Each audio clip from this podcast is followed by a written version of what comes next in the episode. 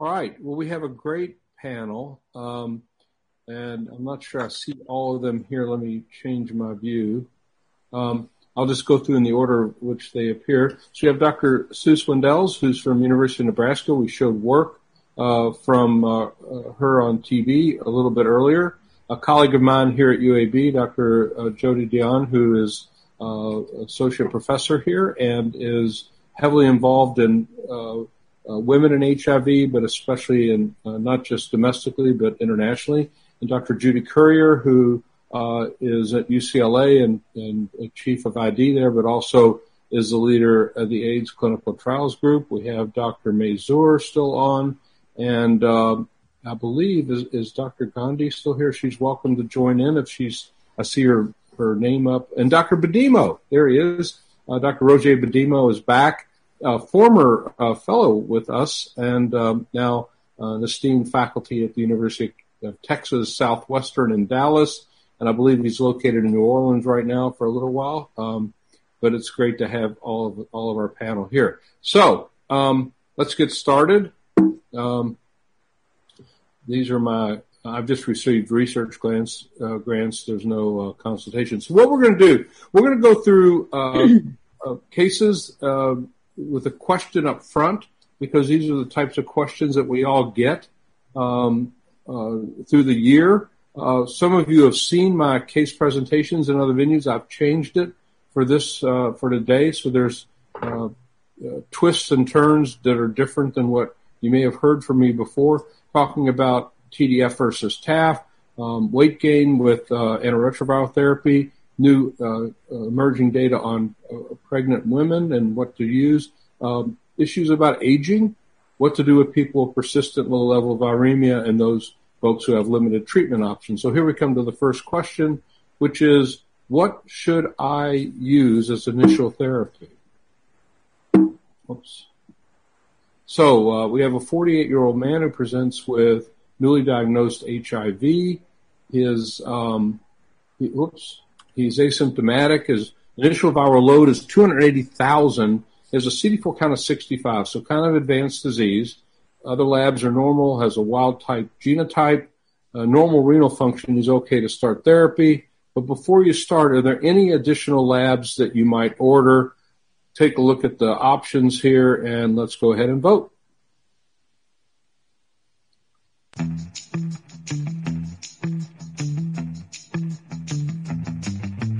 You know, this is becoming my favorite song. Um, not sure why. Before the meeting's over, I will uh, create some lyrics. Okay, let's see what we got. All right. So a majority of people want to get the HLA B5701. Uh, some want, to get a uh, genotype. Roger, let me turn to you first. Um, is there anything on here that jumps out as you at you as uh, something you might want to get in addition, or none of the above? Nothing in addition. I, I think uh, uh, in, in the likely initial regimens for, recommended for most, as the DHHS guidelines call them, and it's important in this person with uh, CD4 count of less than uh, 60 or less than 100 to consider uh, uh, that they need to be on prophylaxis for PJP and, and, and, toxo. So uh, it is important. And uh, there are some indications of some antiretroviral regimens, dual therapy, that may uh, be less efficacious for people with lower CD4 count. So this is an important consideration uh, and, for that. And And, and so that's sort of, uh, I'll leave it to that and I'll let others uh, comment. Okay. Other thoughts?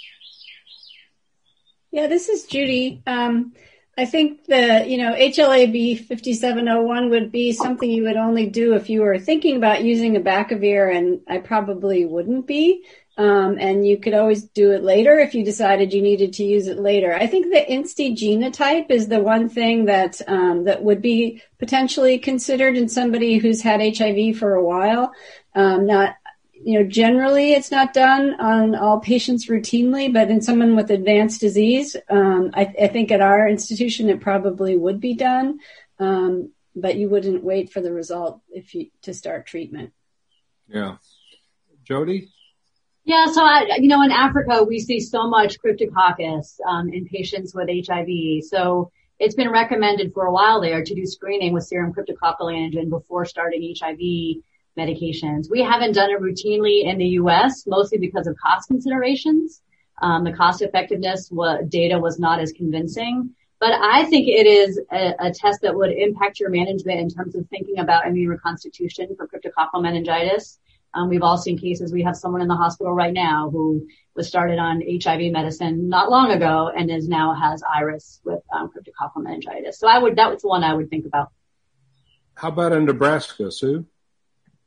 So the the, the one test that's not on the list is um, uh, um, IGRA for TB, and uh, I think it's good that it's not on the list because this guy has a CD4 count of 65, and so uh, less than 200, the IGRA is likely to be indeterminate or a false negative and just cause confusion and, and waste money. So I wouldn't do that until later on when he's getting better. I, I do tend to do the HLA test at baseline uh, mostly because it's got uh, in our institution a bit of a long turnaround time to get the result, and usually you need it in a hurry when they go into renal failure or something. So it's nice to have on file because it won't change over time. And for us, doing genotypes for integrase inhibitors is incredibly low yield, and so it's an expensive test. Mm-hmm. Um, I think Rochelle Walensky's group have done some modeling to show that probably that's not a cost-effective thing to do with the rates of resistance as they are, but they, that may vary regionally. Right. And Henry, what about a toxo antibody? What do you think? I think a toxo antibody is always interesting, whether it's helpful. Uh, I'm not so sure for two reasons. I mean, one is if you're going to use T, uh, uh, trimethoprim sulfa for uh, pneumocystis prophylaxis, you're prophylaxing for toxo anyway. Uh, and a lot of the commercial antibody tests for toxo are not as sensitive as the tests that they used to do. You know, in the old ages, they did the Sabin Feldman, then they did a more sensitive uh, uh, uh, the rapid tests are now. So there's a fair false negativity uh, rate. So uh, uh, I think it's useful, but I'd say it's pretty low yield. Okay. Well, great start. So let me just kind of run through why I put these up. So the, we talked about this, the INSTI genotype. If you sense that there's a high level of resistance in your neck of the woods, yes, but otherwise it's not cost effective. And there aren't many places where it does have a high level. Toxo antibody we just heard, but that's a carryover from the early days before we had better antiretroviral therapy. And now we tend to just get it when there's a brain lesion and we're trying to differentiate. And then the HLA-B 5701, um, Judy Currier just gave us a good rundown. We don't use much abacavir anymore up front since there's other options.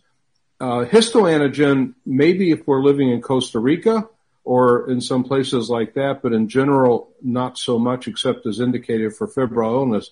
But the serum cryptococcal antigen is a changing concept, and Jodie got to this very nicely. Um, the, the latest IAS-USA guidelines from a couple weeks ago is now actually recommending uh, cryptococcal antigen testing because the prices come down. And Jodie, you mentioned the cost effectiveness, and it's come down so low that it's now considered cost effective. And as you pointed out in that one case, I mean, this could have saved this person an admission, and and the idea is to catch it before it becomes meningitis, where you could get away probably with fluconazole up front. And, and so now, even though there's not a huge number, based on the experiences in Africa, as you nicely mentioned, uh, it's now recommended as a routine thing in the U.S. Um, so let's go on to this guy. I'll just remind everybody he had a lowish CD4 count and a modestly high viral load. Uh, what regimen would you choose? Uh, it's going to take a lot of decipher. Just kind of dig, deal with it and we'll go ahead and vote as we go. Let's run the poll. Let me guess what the music is to be. Ah.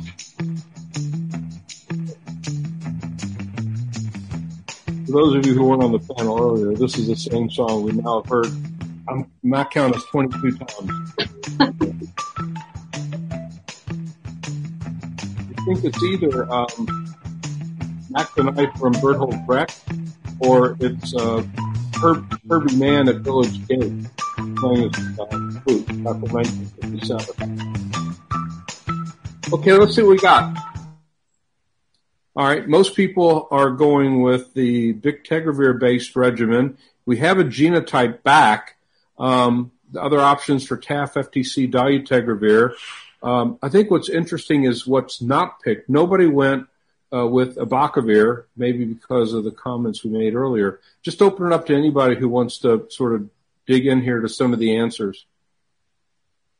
Um, this is Judy. I'll, I'll start. This is really interesting, and I think that you know maybe a year ago uh, there were people that were really still nervous about um, not using boosted PIs in people with advanced disease. And I think just seeing the full shift over to first line integrase across the spectrum is really been very well cemented. So I, I completely agree with that choice. Um, it may be that, um, you know, and also a single tablet, there's less copay, um, fewer drug interactions. So I, I think it's, I think this is really pretty, this would be what would be chosen in, in our clinic. There are still some providers using that would pick um, TAF and FTC and dolutegravir, but sometimes the extra copay and having two pills versus one uh, is a challenge. So I, I, agree with the group. All right. How about anybody uh, excited about a boosted PI at this point or a boosted uh, uh INSTI like elvitegravir? This is Sue. Not not keen on the boosted INSTI.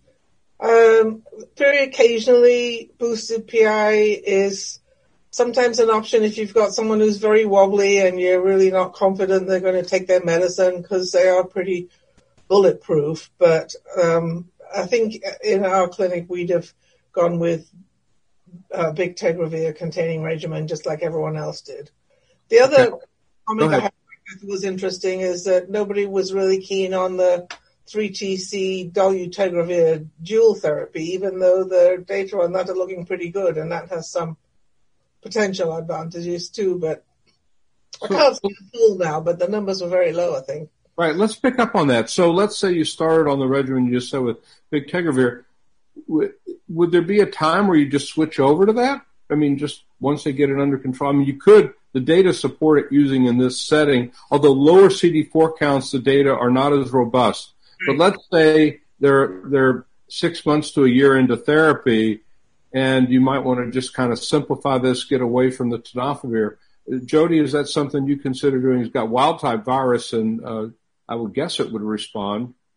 Yeah, I mean, I think the switch studies have been pretty convincing, Mike. Like you said, once you get them fully suppressed, I wouldn't start with it based on the CD4 and viral load that he has right now. I would consider it in the future if he's doing well. But in a way, a one pill once a day, two versus three um, components within that pill, I'm not sure the patient would notice any meaningful difference. Right. Yeah. I mean, it might be that, you know, Sue was saying before check the HLA B57 in case they get renal failure and you want to switch to abacavir. Well, instead of switching to abacavir, I would do this if someone developed renal insufficiency. Go to the two drug combination without the TAF or TDF. Yeah, exactly. Okay. Um, Henry, if you don't mind, I can't see the Q&A. So if folks are asking questions, if you don't mind just peppering those in as we go, uh, and then we'll just combine the Q&A time with this. So we'll just continue. Is that okay? Sure. Uh, uh, Kevin uh, Armington wanted to know why do you think so many people preferred bictegravir over dolutegravir? I'll turn it to the panel. Roger, do you have an opinion on that? Uh, not one based on data, ex- except if you want to go away from answer three because of uh, two different pills and two copays. I have not had any uh, seen any significant difference between the use of bictegravir and dolutegravir. Maybe some nausea that we've seen more of with uh, dolu than bictegravir. So those I will consider them equivalent in terms of uh, virologic efficacy and safety, and maybe just uh, the simplicity of uh, three, uh, five over three. Yeah, and for the few of us who are, I think it's worth commenting that the few of us who are on this panel who have been at this for quite a while, um, when you sit back and look at the effectiveness of these newer regimens, it's just mind blowing. Uh, this is something we never anticipated, mm-hmm. uh, even in the wildest dream. Um, so this is pretty cool. Anybody want to comment? Maybe Jodie on the efavirenz because it's used sometimes in Africa still. I know that it's mostly gone to an integrase up front, but what do you think about 400 milligrams versus 600 milligrams if you're going to use a efavirenz? This is available in the U.S. generically right now. What do you think? Yeah, so I would not choose a efavirenz. I mean, mostly because of the 25% um, neuropsychiatric side effects that we still see so commonly. Um, I, I, I really consider it inferior both virologically and from side effects, so I wouldn't reach for that one. Yeah. And, and even in Africa, like you mentioned, almost every country is switching over to dolutegravir-based therapy, so they're also predominantly right. making the switch. But I think the point was as well is uh, to what you said that the 400 milligrams has now been found to be roughly equivalent to 600, which was our standard dose before. Right. And going back to the, again, those of us who were around when uh, efavirenz was first released, um, the 600 milligrams was just kind of a compromise dose. There was never really solid comparative data. They said, all right, well, we're going to go with the higher dose because it seems to be side effect wise the same, but it really is better side effects profile with 400. And then the final point I'll make, and we'll move on, um, is for rilpivirine. We're probably not going to use that in this setting because the viral load is, is higher. Um, so let's uh, let me get to the next. And yeah, these. Mike, Mike, Mike, let me ask you. Uh, uh, Nogashelov wants to know why you're ignoring data from advanced and NAMSAL. From the for the uh, okay, let's turn to the panel. Other thoughts about um, anybody remember the advanced study? yeah, that, so I, I, think that I, I took a first crack at it. This is the uh, uh, the study in South Africa uh, looking at where the standard of care uh, was uh, dolutegravir uh, uh, uh, 3TC plus uh, and then they looked at uh, using uh, uh, uh, TAF FTC, sorry, uh, was TDF FTC plus efavirenz, and they looked at using TDF FTC plus dolutegravir or TAF FTC plus dolutegravir compared to the standard of care of TDF FTC plus uh, efavirenz. And uh, while virologically the three regimens were found to be equivalent, the highlight have been the differences in weight gain in this 99 plus percent uh, uh, uh, African descent population and the, the weight gain being uh, twice as uh, likely in women, uh, the magnitude being twice as great in women than in men. NAMSAL was in my home country of Cameroon, also had the same conclusions of weight gain in mostly women. Okay. Thank you. Um, so the IAS-USA guidelines and the HHS guidelines are very similar, a few nuances here and there, but I think what's worth pointing out here is the dolutegravir lamivudine up front, we talked about it, but these caveats listed at the bottom of the slide are very important. And for those of you who took the pretest, this was where there was an incorrect answer. When somebody is hepatitis B surface antigen positive, you really shouldn't use dolutegravir with lamivudine because all you have for the hepatitis B is lamivudine, and within 20 weeks or so, you're going to get a resistant virus. So you really need the tenofovir in that setting. So hopefully, if anybody got that pre-test question wrong, they'll now get it right because it's a uh, it's a it's a pretty straightforward thing. But these are the other higher viral load. Um, it's mostly the lower CD4 count. They're just, it's not that it's not working quite as well. It's just a subset of patients were so small and they didn't do quite as well, but it wasn't robust because there weren't enough people. Uh, and I think most people lean away from it for an op, uh, an active OI, although as we discussed, you might be able to switch to it, uh, later. So let's move on to the next question. Um, providers are starting ARV therapy really as close to the diagnosis. So if you are going to start a regimen like in the ER, uh, not all of us are doing that, but if you were, what might be the regimen? So which regimen should you avoid in the setting when you're in the ER? Let's go ahead and vote. There's a couple of incorrect answers here.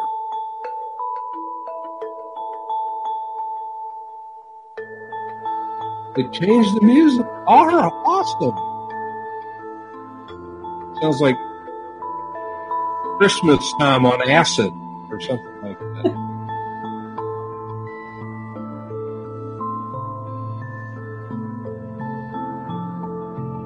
Okay, let's see what we got. All right, panel, comments? Yeah, I think, I think the audience are right. More than half of them would avoid abacavir, and if you don't know, someone may have a hypersensitive reaction. That's very uh, sensible. Yep. Right. And, and the, the, the dolutegravir 3TC, there, there's some studies I know that uh, the company that makes the product is looking at for immediate therapy before there's a genotype. Anybody uh, want to comment on that? The, before there's a, you know about the M184V uh, or the hepatitis. Um, any thoughts on that? I think I would have those two considerations you had, um, uh, especially the latter, uh, hepatitis. Uh, uh, even if it's likely that resistance of uh, HBV to 3TC will not develop that quickly, and that you will have the the the, the uh, hepatitis B surface antigen testing within a week or so, but there's a consideration. Yeah. So we got a very sophisticated audience who's pretty in tune. I think they didn't pick the rilpivirine because the viral load could be high. They didn't pick uh, the the abacavir because of the absence of a B5701. Although you could op- you could probably switch it off after a week, but it's just not it's not very aesthetic anyway. Um, and then the boosted PI could work. I mean that's not that's not a bad choice. Um, uh, so let's go ahead and move on. So this is becoming an important issue just over time as TDF becomes generic. What do you think about TAF versus TDF up front? Would you use, you have one preference, TAF, TDF, or either one? Go ahead and vote.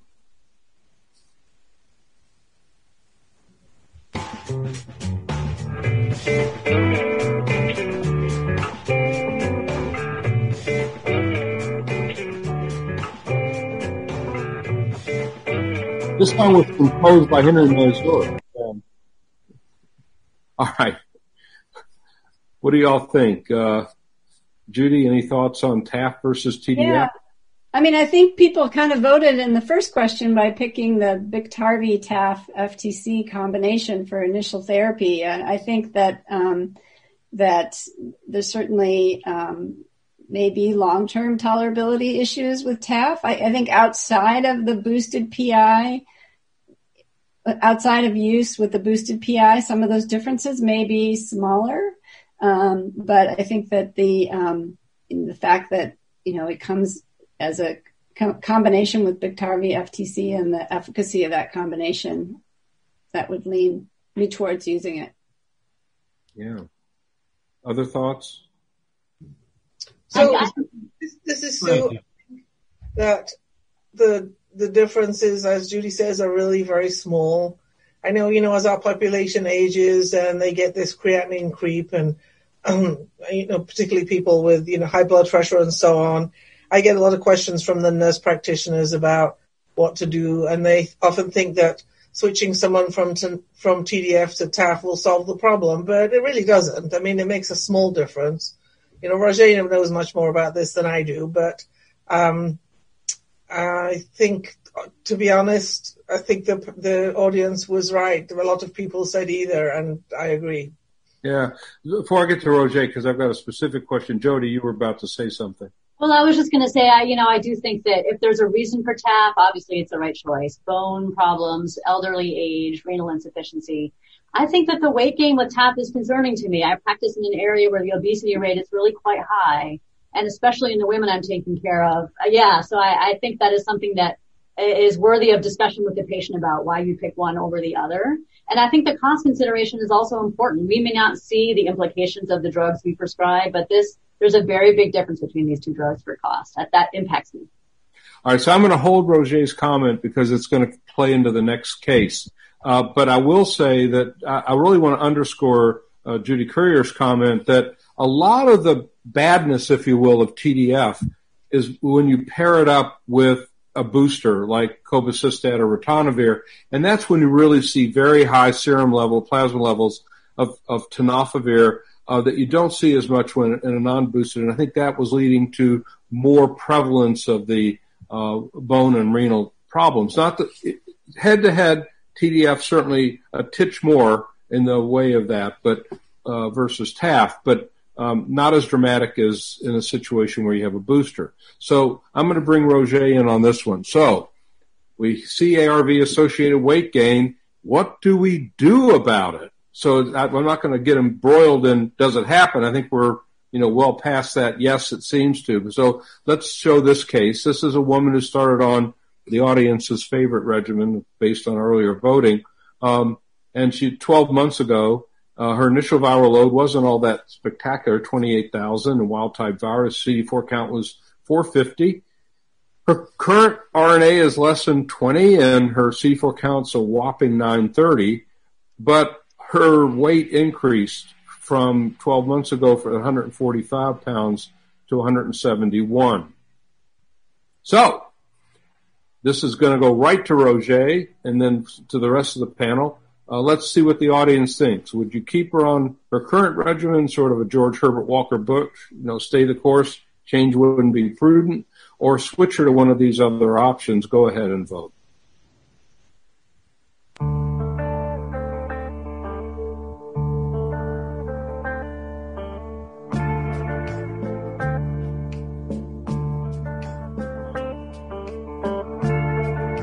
Kind of a mellow song out of the LA scene around 1970. You know, Eagle, who knows?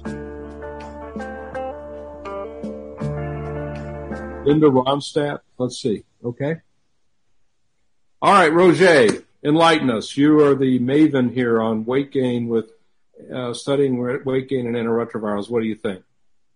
I wish I was, uh, Dr. Saag. Uh, all I can say is that we've gotten to this point because of some safety signals with uh, TAF. Otherwise, it looks like everybody had made, or most people had made a blanket switch from uh, TDF to TAF.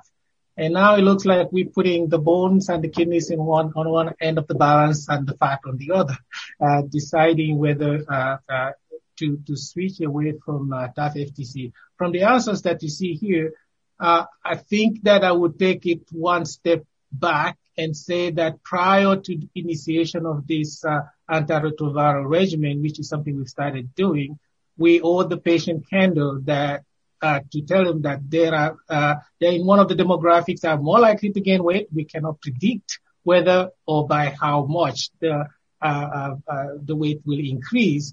And two, we are not certain of whether uh, of the reversibility if we switch this person away from the current regimen because now uh, options that you gave us uh, uh, ask us to see if we can switch away from TAF only or away from TAF and integrase inhibitors. Maybe both would be called for. I just think that we owe the patient candor that we don't know whether that would uh, change uh, uh, anything in the trajectory. And a very important ACTG study soon on the way. Uh, Dr. Currier will probably give us that answer, which is uh, very, very much awaited. Others? Um, yeah, this is Judy. I mean, I think we don't know. And as, as Roger mentioned, there is a trial called the, that's getting started that will randomize people to stay the course or switch to doravirine, either with TAF or TDF to see whether which of these components might be contributing. You know, weight gain is multifactorial and certainly in the starting therapy, you know, people are having a, some of this is return to health and then some. This is also a perimenopausal aged woman. Um, and unfortunately, people do gain weight as they go through the menopause transition, and then, so that may be contributing as well. So I, I think uh, in in parallel with talking about the uncertainties of switching ART, I would really get a you know get a really good sense of the um, of the person the woman's um, level of activity and diet and to see where else we might intervene to help uh, to return help to um, look at the weight and then I would also want to see whether this was, I mean, I don't know what her BMI is. Um, was this person, you know, under, how tall is she? Was she underweight and is she now obese? And are there other signs of sort of metabolic abnormalities with her um, fasting blood sugar and hemoglobin A1C and her lipids that would push me more towards um, taking action more rapidly. So you have to kind of look at the whole picture, I think. What's the little metformin among friends? Is that what you're saying? All right. Um, so let me move on just in the interest of time, although Henry, are there any questions that are germane to this or that you're seeing in the Q&A? Muted. I, I don't see any at the moment. Okay. All right. So this is the hierarchy of weight gain. I think we're familiar with this. My question is, notice that a lot of that weight gain is happening in that first year, which is why I made it a 12 month thing. And then it seems to plateau. And I'm not sure, did y'all make anything of that? I, I've struggled with the data and I think that it seems to be consistent or, I mean, uh, consistent with what the opera that you just briefly showed uh, showed in uh, in people who are already uh, antiretroviral uh, experienced and suppressed, where there was a bump in, uh, in in weight change within the first nine months. It appears that the majority of the weight change in these two uh, uh, contexts was front-loaded. We did not see that in all studies. Uh, we did not see that in advance, that was mentioned earlier, where up to week 96 there appears to be no hint of a plateau in women who are gaining weight. So this is intriguing, but it is important to note that it has not been universally observed in in, in, in studies of Yeah, and we, we got to this a little bit in the PrEP section. Um, it doesn't seem to be as dramatic in PrEP, and that is un, HIV, not, HIV non-infected individuals. But I guess we see a little bit of it with Cabo, uh, but not it doesn't seem to the same degree. Yeah, I think there's this also this relative um, weight loss with TDF versus um, you know it's it's the it's on average that there's more weight loss with with TDF that makes the weight gain with TAF look greater. So it's, it's the absence of weight loss from being on TDF and the place where we're seeing this play out really interestingly is in pregnant women. Um, in the VESTED trial that randomized women to uh, received dolutegravir with either TDF or TAF or efavirenz with TDF, um, you know, um, incomplete weight gain or low weight gain is a problem in pregnancy. It's associated with poor outcomes. And so TAF was actually protective by ensuring weight gain during pregnancy. There were fewer adverse birth outcomes in the women who got TAF uh, versus TDF. Hmm. So it's all relative, I think. Um, yeah. So that has to be kept in mind. But Judy, to be fair on the VESTED trial, it's hard to know if the if the African population is going to be generalizable. Um, is that is that data consistent at the African sites versus the U.S. Europe sites? I I don't know. Yeah, I think that yeah, it was mostly in sites right. outside the U.S. But um, that's it's a good point, and there'll be more coming out about that in the next year. So um, really drilling down into those data at this point. But I, I think it's you know, there's weight gain and there's weight loss. so um, yeah. it has to all be put together. It's like you guys, they did not, everyone, they did not see the slides ahead of time. So this is spontaneous, but they're doing a great job of leading into the next case. So this is fabulous. Sorry about that. No, no, no. Actually, I love it. It's, it's helpful. Uh, and, and please, uh, Mike, before you move into the next one, let me ask you one question that did pop up uh, about which gets uh, to uh, uh, one of the issues you so perfectly met. When do you routinely get DEXA or osteoporosis screening in people who've been on TDF long term? And let's say for an older, like meaning older, relatively speaking, for somebody over the age of 45 to. Well, do you, I guess the question is, do you wait till 65 or do you, uh, accelerate let's, your schedule? Let's turn to the panel. What do you guys think? I think the, the current uh, uh, guidelines, uh, um, I think they'll be dated now, 2015, if uh, memory serves me right, uh, suggest that we begin at 50 uh, uh, in people living with HIV, i.e. 20 or so years earlier than men without HIV.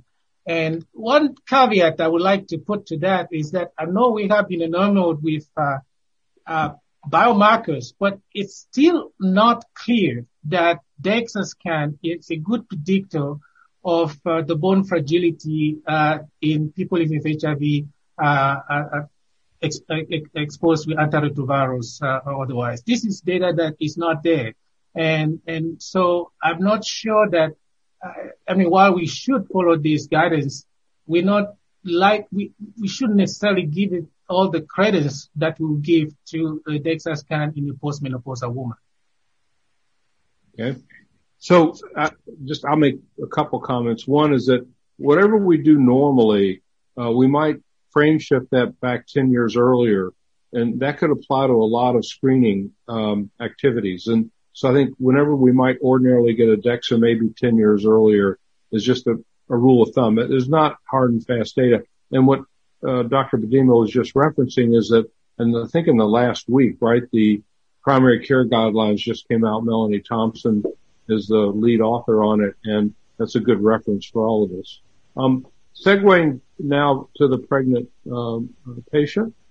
This is a 30-year-old woman who presented with newly diagnosed HIV that was detected as she presented uh, uh, for her first perinatal evaluation. She's six weeks pregnant. The CD4 count and viral load are remarkably exactly the same as our last patient. Um, the uh, labs are normal. B5701 was obtained wild type virus first pregnancy. Okay to start therapy if you think she should. Of course you do. And, but the question now is what would you use? This is coming right to you, Dr. Dionne. So let's, uh, see what's, what the audience says. The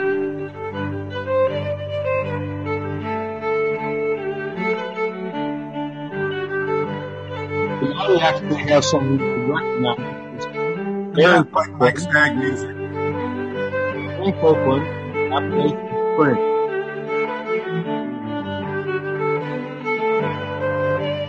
Ooh, Aaron by the way, was Leonard Bernstein mentor. Let's see what we got. Jodie, what you think?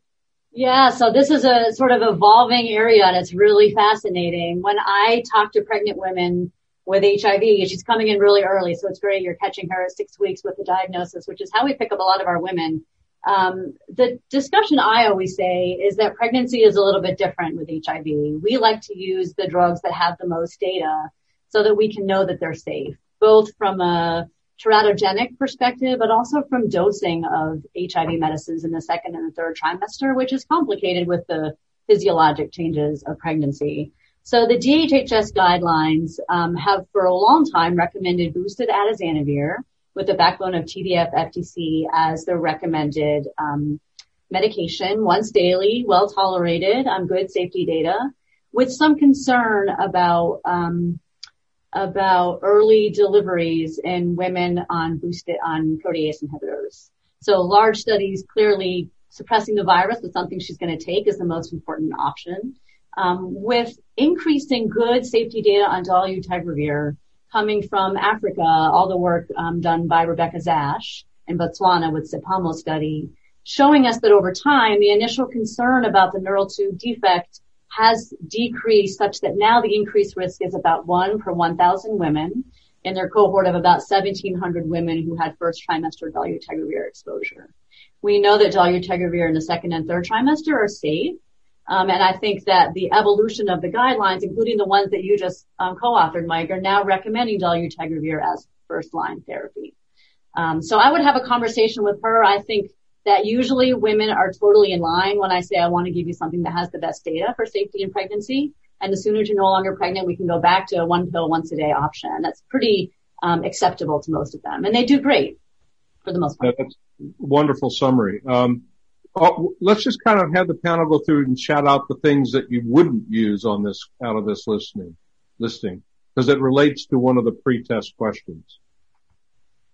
So anything with Kobe, Cystat, right? Correct.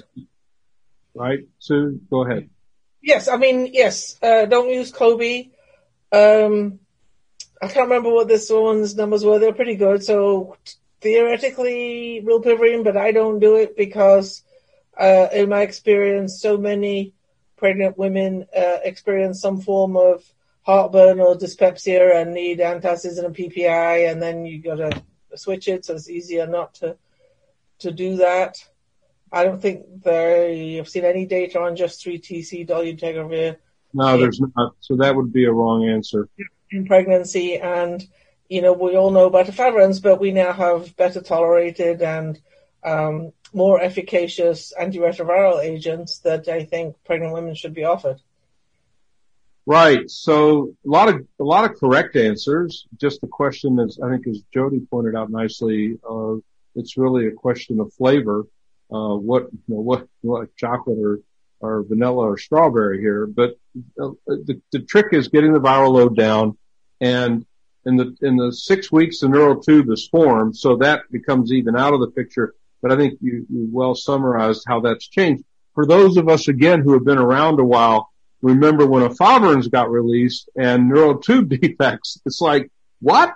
It's total deja vu. And it went through the exact same sort of experience where everyone said, oh, you can't use it. It's a category whatever D or X or something. Uh, you never should use that in pregnancy. And then it softened as more data came in so it became a preferred regimen after about two or three years of data. So that's what we see.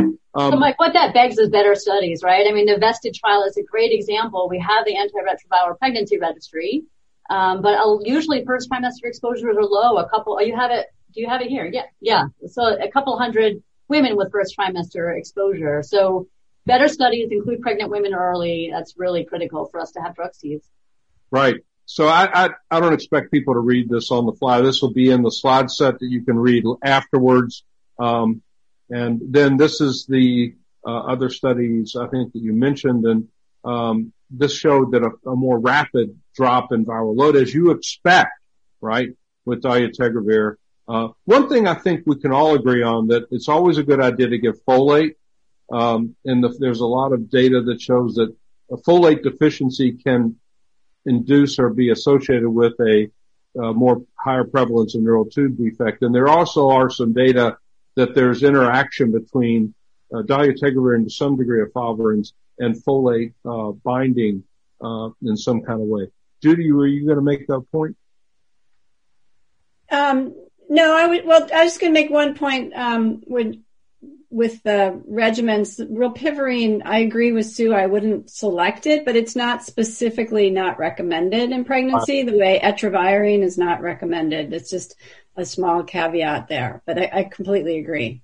Uh, that's a great point. And the viral load was low, so it's probably okay and would work, but it's just not a necessarily. I don't think anybody call it a go-to drug and especially if you're going to have to use uh, PPIs or something along the way, or or whatever you would use to control acid. Yeah. Um, Mike, you didn't have raltegravir on your list of options, even right. though. I was looking That's that. also considered preferred for pregnancy as a with more experience, as was was, was pointed out already. I think yeah. for women that are worried about the neural tube defect, even though we know the risk is really very tiny, uh, you know that may be an option to consider. Okay. So as Jodie alluded to, that dolutegravir is now preferred, but there are others. So that's why I go back to my pick your pick your flavor and move on. And it is a discussion with the with the with the patient to see uh, after you discuss the data what they prefer. All right. So moving on, um, our folks are getting older. That's great, um, as are we. Um, and so the question is, what do we do? uh, in terms of evaluating. So here we've got this guy who was diagnosed 17 years ago. He's now 60, doing great. I mean, it's like every, most of our visits nowadays.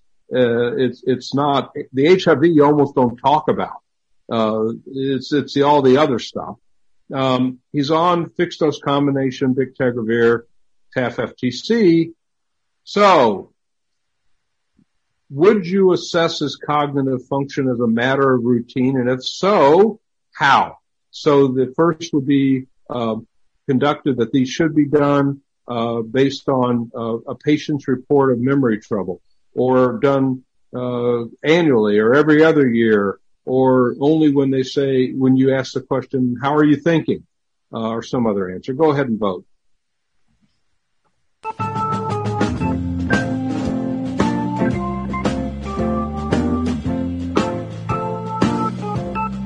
down by the riverside? Yeah.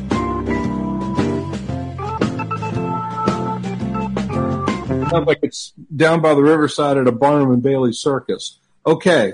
Um, so let's see what we got. Um, Roger, you have an opinion on this? Cognitive function and routine assessment. What do you think should be done? I would agree with the, the majority. Ever since the CHARTER studies uh, several years ago, it's, uh, up, uh, it's, it's obvious that mild cognitive dysfunction is more common than appreciated in people living with HIV, and that we could we shouldn't wait for symptoms to be obvious if we wanted to detect it early. Uh, it's another matter whether we can do anything about it or not, but uh, early detection would. Be, uh, hey, you got problems. Best of luck. We're rooting for you. Yeah. Um, what what what do others think?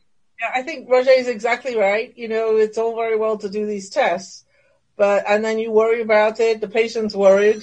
They think their brain is broken, and but what can you do about it? You know, all of the studies that have been um, conducted in adjunctive therapy for cognitive decline have failed. Sorry, the issue of you know CNS penetrance doesn't really seem to correlate with any clinical outcomes that we can uh, use to, to base any treatment decisions. So other than, uh, you know, just in, in general supportive care, maybe in, encouraging them to get someone help with their medicine adherence or POA or living will or something. I'm not sure what you do about this.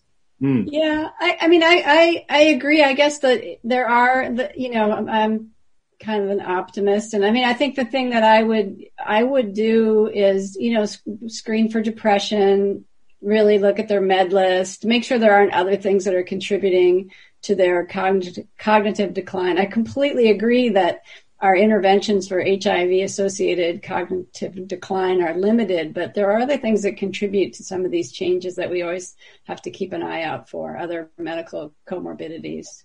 Yeah, and I've talked to gerontologists and say, okay, guys, what do you do when somebody gets to be a certain age? Do you routinely assess for cognition? And they go, no. And you're like, well, when do you do it? Well, when the family complains or somebody complains. And I, I think this is where actually the HIV field is going to lead the way because there is becoming, I think, more and more of a sense that we should catch this. And, and in addition to the polypharmacy stuff we talked about and drug interactions or other depression is key, maybe some occult substance use.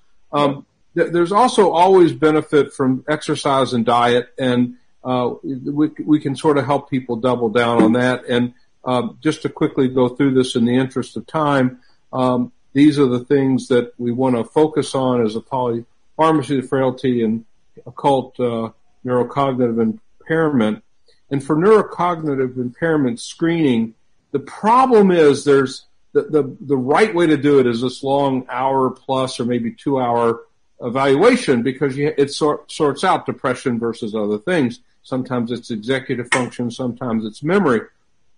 But there are becoming available to us uh, kind of quick evaluations, be it uh, MoCA or um, even on uh, computer systems. And I, am sorry I don't know the names of all of them, but I know the University UCSF has a quick screening thing. There's some uh, commercially available ones that are kind of expensive that are electronic, like the UCSF one that that takes people through questions and, and goes from there. But but I think we're leaning towards it. How often? I don't know. Uh, the audience sort of felt annually is enough um, um, or is sufficient, maybe every other year. But I think we'll learn that as we go.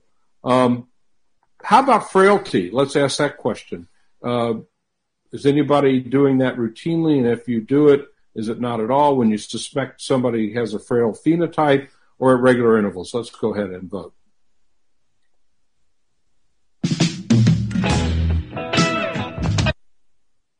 Uh oh. Are you all seeing the uh, poll? I'm not. No. Okay. Well, let's just have a discussion. Oh, here it is. All right, let's go ahead and.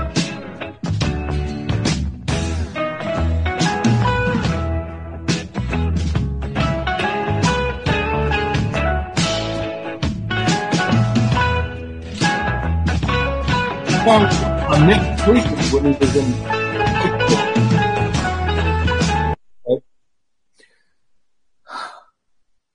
Thoughts in general? that's a pretty good split across the board here. I think we don't, it, it really shows it's an area where we don't really know. I, I, I need to go read the primary care guidelines and see what they say. Um, you know, we've been doing this in, in the context of a study and um, the chair rising test, I think, is a really good, quick thing that I, you know, that, that I've started just because we did it in a study. I've, I've tried doing that, um, do it to myself regularly as well. Um, but I think it is, I, I think it is something again, you know, what just understanding a person's functional status may really help you manage a lot of how they deal with their medical care. So I think it's reasonable, but I, I just don't think we have clear uh, guidance on what to do. Well, the IAS-USA, the recent guidelines uh, for ARV therapy has this section recommended every other year cognitive assessment and also recommended frailty assessments to be done regularly. And the sit stand, you can almost imagine in a clinic, somebody coming in, they sit down for their vital signs and you have them. The key is you don't let them, you have to hold their hands here and do the sit stand, maybe a, a 10 meter walk. That's another good thing. Hand grip is one that you can evaluate. And, and these are the, uh, these are the types of things that can happen. Um, the phenotype, uh, we, we know, uh, cause we see it. It's not unique to HIV. It happens to hope, I mean, all of us, if we're fortunate enough to get older, it comes with the territory. Um, but, but slow gait, low physical activity. And this is where training, uh, a physical trainer, physical therapy, more activity really reverses some of this, and that's really helpful. Um, and we can go from there. These are the different things that's in the. Uh, if you go to the IAS-USA guidelines that were just published, there's a supplement. There's supplement material online that describes all of this to make it easy for folks uh, to see it. I think we're just beginning to figure out how to implement it, and that's why I included it in today's program, just to kind of bring everyone's attention to it. Now, let's get back to the clinical uh, HIV scene. What do you do with the patient who has persistently detectable viremia? So this is a story of a 54 year old man who's diagnosed 18 years ago, initially had a really high viral load C and a low CD4 count. And his CD4 count now is 18 years later, uh, is backed up to 525 and is, but his viral load is persistently detectable. It's never been below 20 and rarely below 50, but it doesn't go above 100. And this has gone on for quite a few years. And he's been on these sort of panoply of different regimens, like most of our patients who have been around for a while, and has now settled into a dolutegravir, boosted darunavir, and 3TC. There's no resistance test. Would you change his therapy now? Go ahead and vote.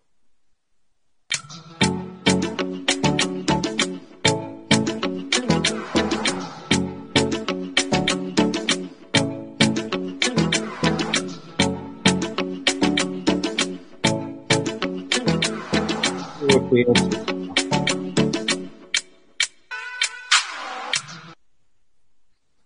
right, most people would stay the course here. Um, anybody on the panel want to comment? Would you change? Would you stay? What would you do?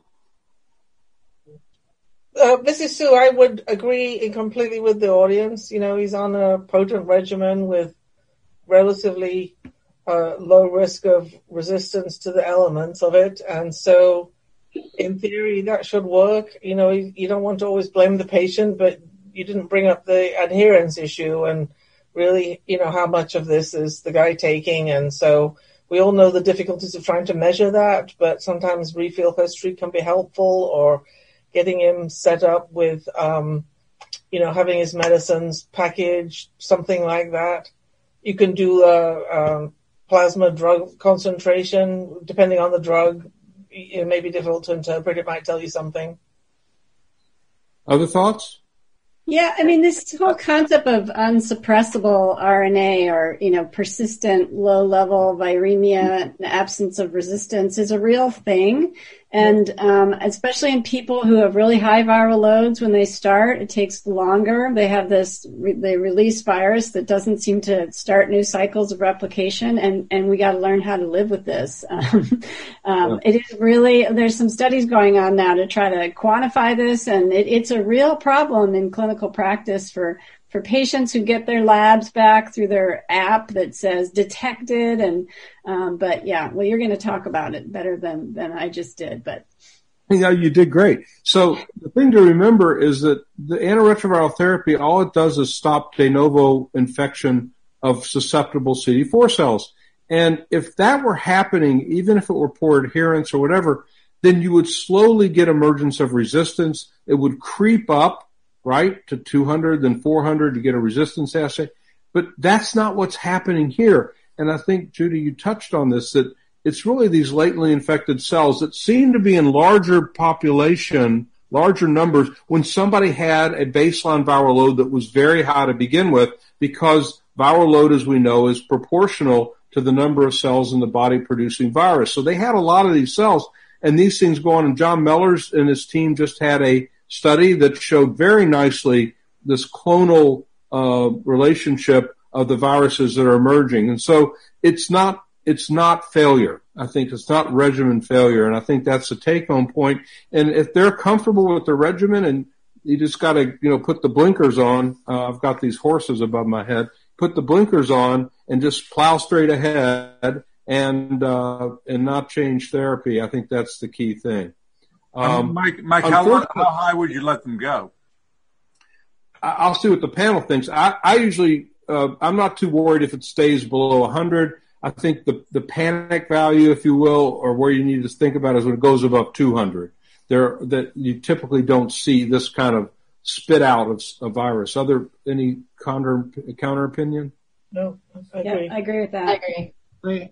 So here's the thing: there are some data that show that people with kind of low level viremia, but they went quite high to 999, that they actually had worse outcomes as far as survival.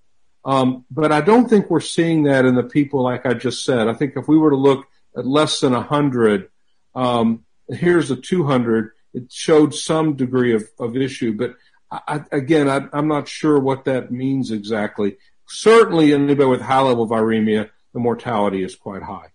So I'm going to finish up with this uh, uh, thing, and then we'll throw out some questions here. Um, but what do we do with a patient who's experiencing virologic failure? And I don't have a case, but I did want to show these data and just have folks comment on the new drugs. This is a CNICS study that just got published in AIDS.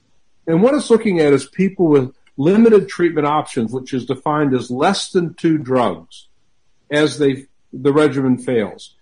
And that's something we used to see all the time. 8% of our folks in virologic failure. And those of us who lived through that, we struggled. And T20 came along and we used that for a while and it was hard to find a single drug.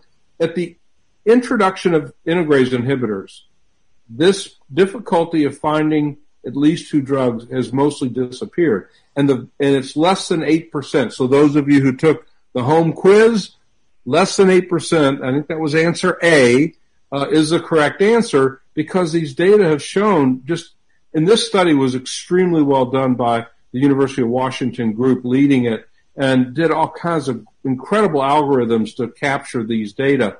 And what was also remarkable is that the ability to get to undetectable virus was no different, even when they had limited treatment options.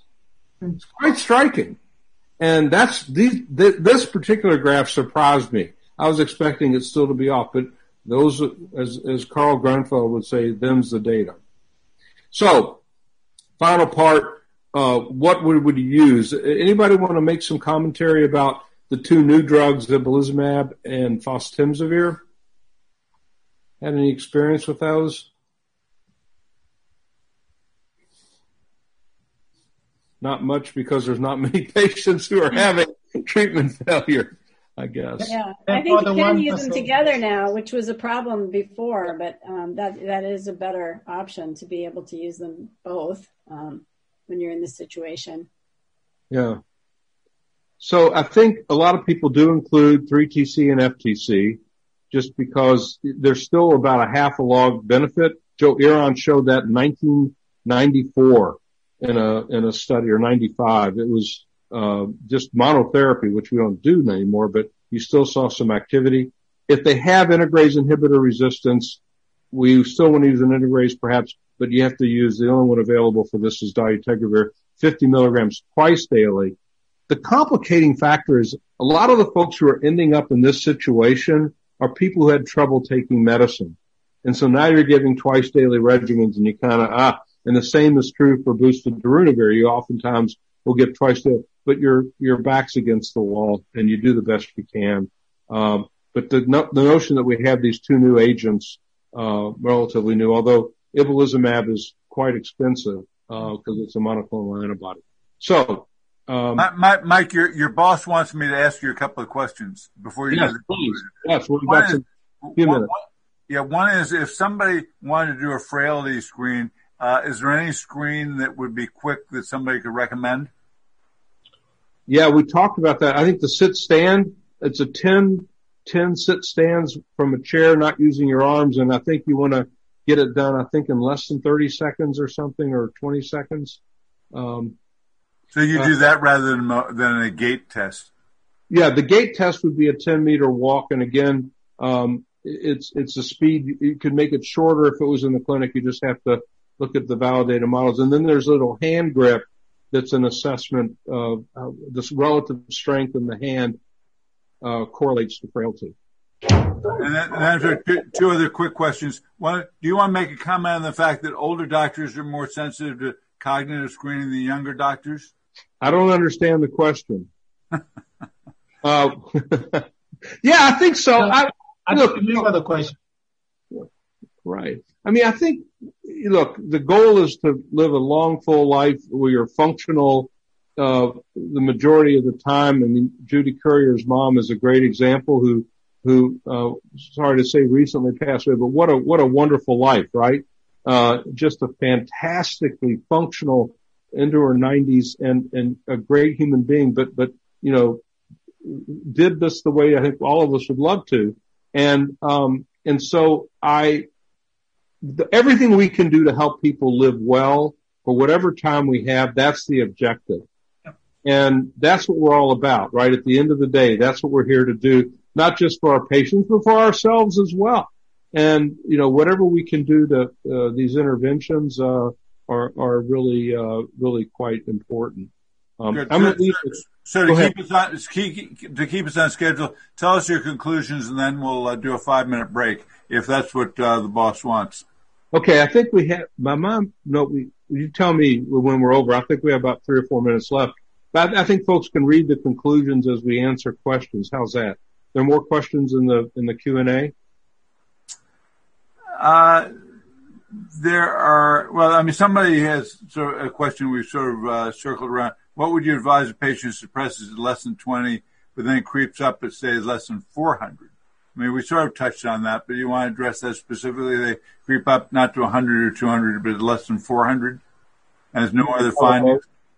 Yeah, so the over 200, I definitely would do resistance testing then, and um, and think about making a change in the regimen. That's kind of my threshold. Right. And the other thing is that sometimes that's a signal that there's been an adherence problem. I'm amazed at how often I'll ask and they'll say, Oh yeah, yeah, I forgot to tell you. I had a month. I couldn't get my medicines for a month. Okay, fine. Let's start them up again. So that, if nothing else, it should prompt an adherence uh, issue. Um, uh, so any other questions? And Uh, the last one is is uh, something we haven't addressed much. Uh, what do you do about ongoing inflammation in people who are stably suppressed on retroviral therapy? Yeah, I think that the notion is that that ongoing replication leads to inflammation. You stop the replication and the inflammation comes down dramatically, but not to back to normal for reasons that nobody understands. And there seems to be just from that little bit of increased inflammation, it happens in hepatitis virus as well. It, it's badness. You see it with rheumatoid arthritis. You see it with a lot of other diseases. And Roger, this leads to a lot of the metabolic things that you study a lot. Um, maybe I'll let you get the last word and uh, tell us what you think we can do about metabolic syndromes and um, Yeah. any role for.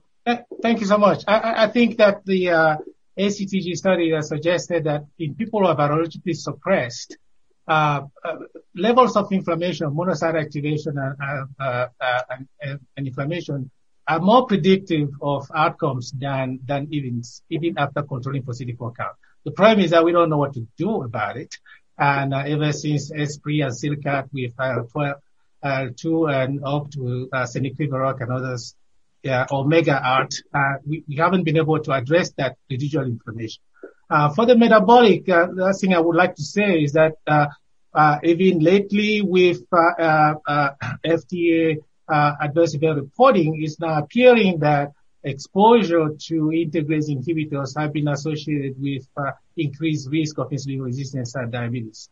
Um, now, if though you look at that with the DAD and other studies suggesting that people who gain weight on HIV, uh, antiretroviral therapy are more likely to have uh, uh, insulin resistance and diabetes, even if we haven't seen a significant signal per se. It's something that we ought to pay attention to. Uh, I guess the leitmotif is that, like everything else I've said thus far, that we don't know what to do about it. Yeah, that's a fabulous way to end the, the session. We don't know much to do about it, but I think that's true for a lot of things as we go. So, Henry, I'll turn it back over to you to, to uh, I think the audience probably thinks that Mike and I make the decisions, but actually Donna Jacobsen from IAS-USA makes the decision. And she has announced that there will be a five minute break and no more. So, uh, in, okay. uh, unless you think, Henry, unless you, and Mike, unless you think the audience wants to skip the break. I think the audience would like to take the break, but maybe we'll cut it down to five minutes. Yeah, five minutes. Uh, so we'll be back at at least by my uh, watch at uh, three fifty and we'll get to the residual questions Thanks to the panel. Fabulous discussion. Great engagement. Very grateful for your time on this Thursday afternoon. Yeah. Thanks for course correcting the uh, moderator.